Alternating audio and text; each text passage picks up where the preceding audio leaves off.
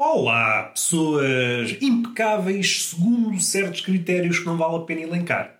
Sou pena de um ou outro ouvinte ficar com o coração magoado. Essa víscera que é um bocadinho quebradiça. É uma definição que podemos dar. O que é que é o coração? O coração é uma víscera quebradiça. Muitas das pessoas tornam-se ainda mais frágeis e outras criam uma carapaça em redor do coração. Se abríssemos essas pessoas que à superfície parecem duras, rijas, abríamos a pessoa, no lugar do coração estava lá uma tartaruguinha. E é bonito, do ponto de vista poético é bonito, mas do ponto de vista prático acabamos de matar uma pessoa porque nós não temos competências em matéria hum, de cirurgia, não temos competências para abrir uma pessoa com um bisturi e mais que isso, Normalmente, uma pessoa típica não tem um bisturi à mão. Não tem. Servimos para este exemplo de um cutelo. Ah, era só para abrir a pessoa, para verificar se a tartaruga estava lá? Estava lá. Afinal, a tartaruga não era metafórica, era literal. A pessoa dava abrigo a uma tartaruguinha no coração.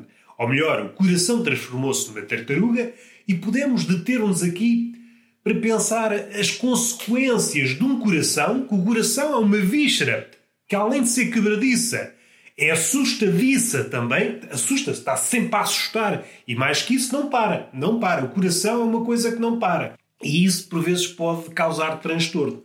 Vamos humanizar o coração? Ah, mas isto não faz sentido. É pá, então, mas estamos no século XXI, onde tudo que mexe é humanizado. E o coração, se há coisa que mexe, se há coisa que mexe no mundo é o coração, está sempre a mexer. Então não me parece, analisado desta forma, não me parece descabido. Devemos analisar as coisas. Ah, mas isto está tudo assim muito armado no ar. Está armado no ar o caralhinho. Armado no ar o caralhinho. Então há pessoas que humanizam caracóis. E agora não podemos humanizar corações, que é uma coisa que, parecendo que não, trazemos dentro de nós. Ah, Deus está dentro de nós. Não sei. Não sei, está bem que há certos homens e certas mulheres com uma envergadura assinalável, pessoas de 2 metros para cima, pessoas que têm possibilidades de albergar uma entidade divina dentro de si, mas, na maioria dos casos, pessoas de porte pequeno não têm capacidade para albergar Deus dentro delas. Não, não tem. Ah, Deus está em todo lado. Não sei se está. Não sei se está. Deus será que está no anão? Hum, duvido. Segundo os escritos bíblicos, Deus é grande. Deus é grande, mas não é contorcionista. Em nenhuma parte da Bíblia há vários livros, várias leituras, por mais fantasiosa ou por mais imaginativa que a interpretação seja, nenhuma das leituras nos dirá que Deus é contorcionista. Não, Deus é grande, Deus é o rei que parta, Deus é tudo o que quiser, mas duvido que possa ser contorcionista, por isso mesmo. Tem que escolher, ou é contorcionista ou é grande. E isto suspeito, porque aqui Deus tem uma coisinha nossa nós, podendo ser grandes, escolhemos ser grandes. E Deus já está em piloto automático. Deus é sempre grande. E isso levar-nos a outro caminho. Mas o que eu quero dizer é Deus não pode estar dentro de um anão. Porque não é contorcionista, porque Deus não é chinês. Se isso explica também muita coisa. Ah, os chineses têm essa facilidade. Está bem, ninguém diz o contrário, mas a estatura média do chinês é inferior, por exemplo, a um nórdico. Ah, pois, é que ser contorcionista com 2,20 metros é diferente. Ser contorcionista cabendo dentro de uma caixa medindo 30 centímetros, oh, isso assim é fácil. E te chamam aquilo uma. Ah, teve a estudar contorcionismo desde, desde o feto. Ah, assim também eu. Uma pessoa nunca chega a ser muito grande, cabe numa caixa de sapatos. Aliás, aliás, há contorcionistas, daqueles mesmo bons, se for preciso, dividem as despesas com os bichos da seda. Eu, eu se pudesse, Aqui estou a fantasiar, permitam-me a fantasia. Se há coisa que devemos defender nos dias de hoje, é uma sociedade que está muito apegada à realidade, seja isso o que for. Ninguém sabe, mas as coisas só podem ser assim. Só podem ser como os nossos olhos. Os nossos olhos dizem que é assim, então é assim. E nós, ah, que coisa engraçada. Aquele gajo está a falar acertado. Esquecem-se é que muitas das mentes, sobretudo, ou melhor dizendo, alguns exemplos que me lembro, eh, na área da física conseguiram ir para lá do olhar e foi isso que permitiu o avanço. Estou a lembrar-me, por exemplo, de Newton, Einstein e outros, eh, Dirac, por exemplo. Agora, fazendo aqui um apiadeiro, muitas vezes, ah, fala-se de Einstein, nada contra. Realmente é uma das mentes mais brilhantes do mundo. Sempre o mundo não se ajusta. Até parece, parece uma frase, à primeira vista, inócua, certeira, mas uma leitura mais atenta, que é essa leitura que eu ando aqui a exercitar e quero que vocês exercitem comigo, eu, vamos fazer esse paralelismo, não sei se é acertado, se é disparatado, mas eu sou um professor de aeróbica que exercita o olhar, ou faz com que vocês exercitem o olhar. Vamos uh, sair desta arena do espalhafato, onde só estamos a praticar por praticar, e vamos levar este olhar exercitado para a vida real. Muitas vezes fala-se de Einstein, e acertadamente foi um dos físicos mais brilhantes de todos os tempos, mas por vezes esquecemos. É quando um, um gajo é muito grande, um gênio é muito grande, por vezes ofusca os outros e por vezes não estão assim tão distantes quanto isso. Einstein foi uma figura tutelar da física do século XX, foi pai da relatividade e é uma coisa que muita gente esquece, também foi pai da mecânica quântica, foi um pai ausente. Assim que pariu o filho, foi-se embora e mais tarde até houve uns atritos que ele não acreditava muito naquilo. E vou dar um exemplo. Aquela fórmula é igual a constante Planck frequência muitas vezes chamada também fórmula de Planck-Einstein, essa pode ser considerada o grão inicial da mecânica quântica. Então, Einstein teve nas duas grandes teorias da física e também da ciência do século XX. É difícil não atribuir o papel de super gênio a Einstein, nada disso. Contudo, houve um gênio do mesmo gabarito no século XX, mas pronto, quem chega em primeiro leva tudo chamado Dirac. Dirac foi uma personagem importantíssima, um físico importantíssimo, um gênio importantíssimo para a mecânica quântica. Sem ele estaríamos muito mais atrás. E agora já me perdi, não queria ir por aqui. Era apenas um lamiré, por vezes esquecemos, há gênios, há Einstein, há Newton, há outros da mesma estatura, por exemplo, Dirac. Regressando, falar dos chineses, do contorcionismo de Deus. Deus não pode ser contorcionista por aquilo que acabámos de referir. É grande e está fechado. Ah, Deus pode tudo. Não sei se pode. Não sei se pode, Deus é assim, em teoria pode tudo, mas para poder tudo tem que abdicar de alguma coisa e Deus não quer abdicar de nada porque tem um estatuto a manter, uma reputação a manter. E neste particular, Deus é mais homem do que ele pensa. Por isso é que ele se afastou de nós, porque estava a ganhar vícios, estava a ganhar vícios. E agora vamos, já que estamos aqui numa senda da religião e do rei que parta, houve um homem chamado Arquimedes muitas vezes está associado àquela ideia de Eureka, Eureka descobriu e saiu da banheira nu. Tudo bem, é agradável, uma ideia agradável, para fins humorísticos também é muito agradável, e digo mais, deveria ter mais adeptos nos dias que correm. Eu, se pudesse, se não tivesse algum beijo de mostrar as minhas pendurezas, toda vez que eu tivesse uma ideia, saía, saía nu para a rua. Em termos teóricos. Em termos práticos, estou salvaguardado porque eu nunca tenho uma ideia, por isso podia eh, estar no conforto do meu lar. Mas para vocês, pessoas com ideias, se calhar é, uma, é um ritual a adotar. Ai, eu espirro. Estou a ficar alérgico ao podcast. Ai, estou a ficar alérgico. Voltando a Arquimedes. Ele tem uma obra chamada Arnário que consistiu, a traços gerais, que era contar os grãos de, de areia de uma praia que naquela altura era, era como se fosse uma metáfora para o inatingível. Ele arranjou uma forma de o fazer com algum erro ou outro, mas arranjou uma forma de o fazer, tendo em conta era um marco do inatingível, era como, não, isso nunca vais conseguir, e ele conseguiu, e é preciso relembrar uma coisa, naquela altura o homem, o homem espécie, não tinha grande capacidade de trabalhar com números muito grandes, teve que arranjar forma de o fazer. Isso devia deixar-nos a pensar. Ficamos-nos muito nas limitações, mas o homem, no fim das contas, o homem que ganha é sempre aquilo que quer, aquilo que hum, não ouve os outros. E Arquimedes é um exemplo magno nesse sentido. E voltando a Arquimedes, Arquimedes era de uma zona, não vos sei dizer agora, teria que pensar um pouco, e vocês não gostam de me ouvir pensar alto, ainda que eu faça abundantemente. Mas, a quando da chegada dos romanos, havia um teatrozinho, uma informaçãozinha trivial a zona de onde Arquimedes se movia foi das últimas zonas conquistadas pelos romanos. E havia um teatro nessa zona, um teatro que apresentava peças, por exemplo, de Eurípides ou Sófocles, Chegados os romanos, instalado aquele novo império, o teatro deu lugar a uma arena de gladiador. Esta permutação, que aos nossos olhos pode já ter uma carga alegórica de hum, passarmos de um estádio de arte para um estado de barbárie, podemos eh, pensar nisto com, com olhos de pessoa crescida e verificar que é um ciclo que se repete indefinidamente. Ao longo dos tempos, em todas as zonas do mundo, foi isso que aconteceu.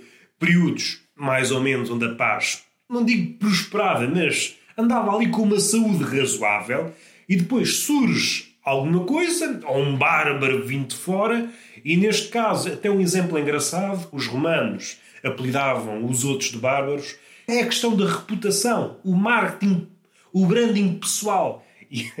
Mas neste caso, os romanos é que eram os bárbaros face aos gregos. O que é que eu quero dizer? Há esta relação, acaba este estado onde a arte é celebrada, neste caso muito específico, se quisermos sair do reino da metáfora e ir para o reino literal, o teatro é abolido e dá lugar a uma arena onde os gladiadores se dirigem para a morte. Não há caminho. E aqui podíamos ainda adentrar um pouco mais. Na arte é um reino onde as possibilidades ganham voz.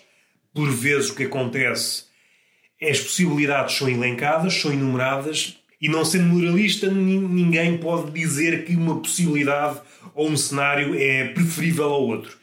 No entanto, são levantadas várias possibilidades e depois a pessoa, em contacto com aquilo que é apresentado na peça, neste caso no teatro, decide o que fazer à sua vida, ou acha ou não que aquilo é motivo para, para mudar a vida, ou seja o que for, ou nem isso, é apenas motivo para, para hum, um rasgo no tempo, hum, vá no tempo normal e entra numa espécie de outro tempo. É um rasgo no tempo cotidiano transformado em arena de gladiadores. Começa-se, em vez de celebrar a arte, celebra-se a morte. A morte, se quisermos arranjar um paralelismo com a arte, não levanta possibilidades nenhumas porque tudo é sem saída. O gladiador entra na arena sabendo que não há saída. E esta é a grande diferença entre a arte e uma arena de gladiadores. E aqui, arena de gladiadores é um termo que nós podemos expandir para regimes ditatoriais.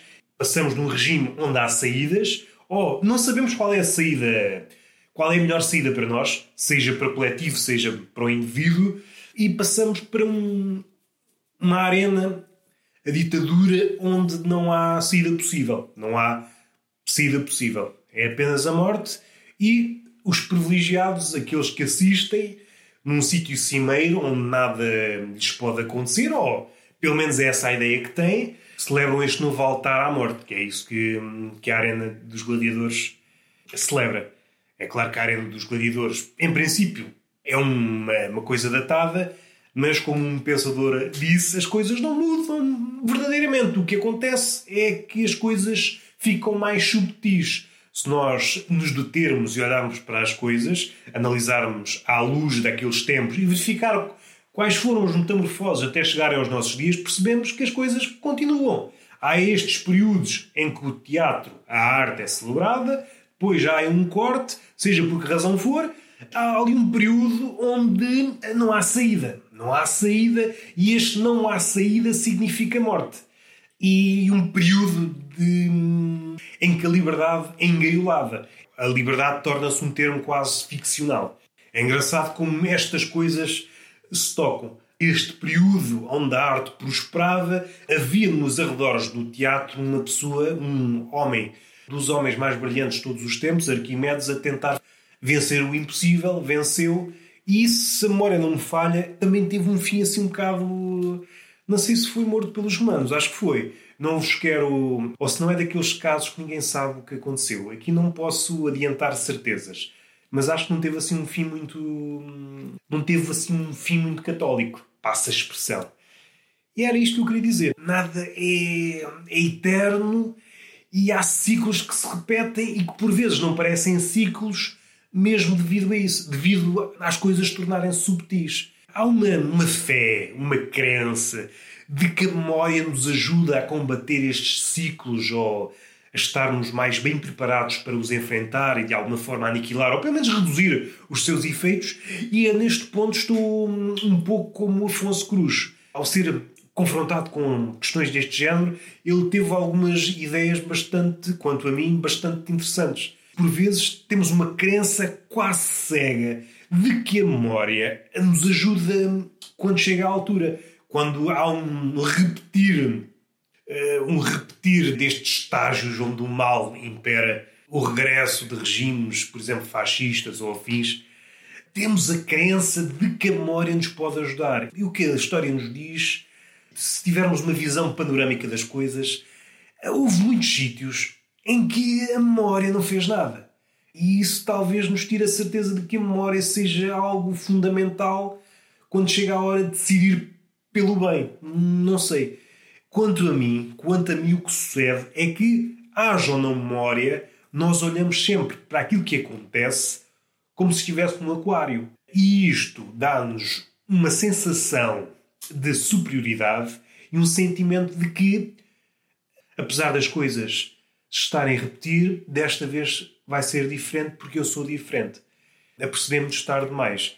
E isto tanto é válido para estas coisas que eu estive a falar, tanto no reino do abstrato, como, por exemplo, para o ressurgimento de regimes fascistas ou afins, mas também é válido, por exemplo, para hum, pandemias.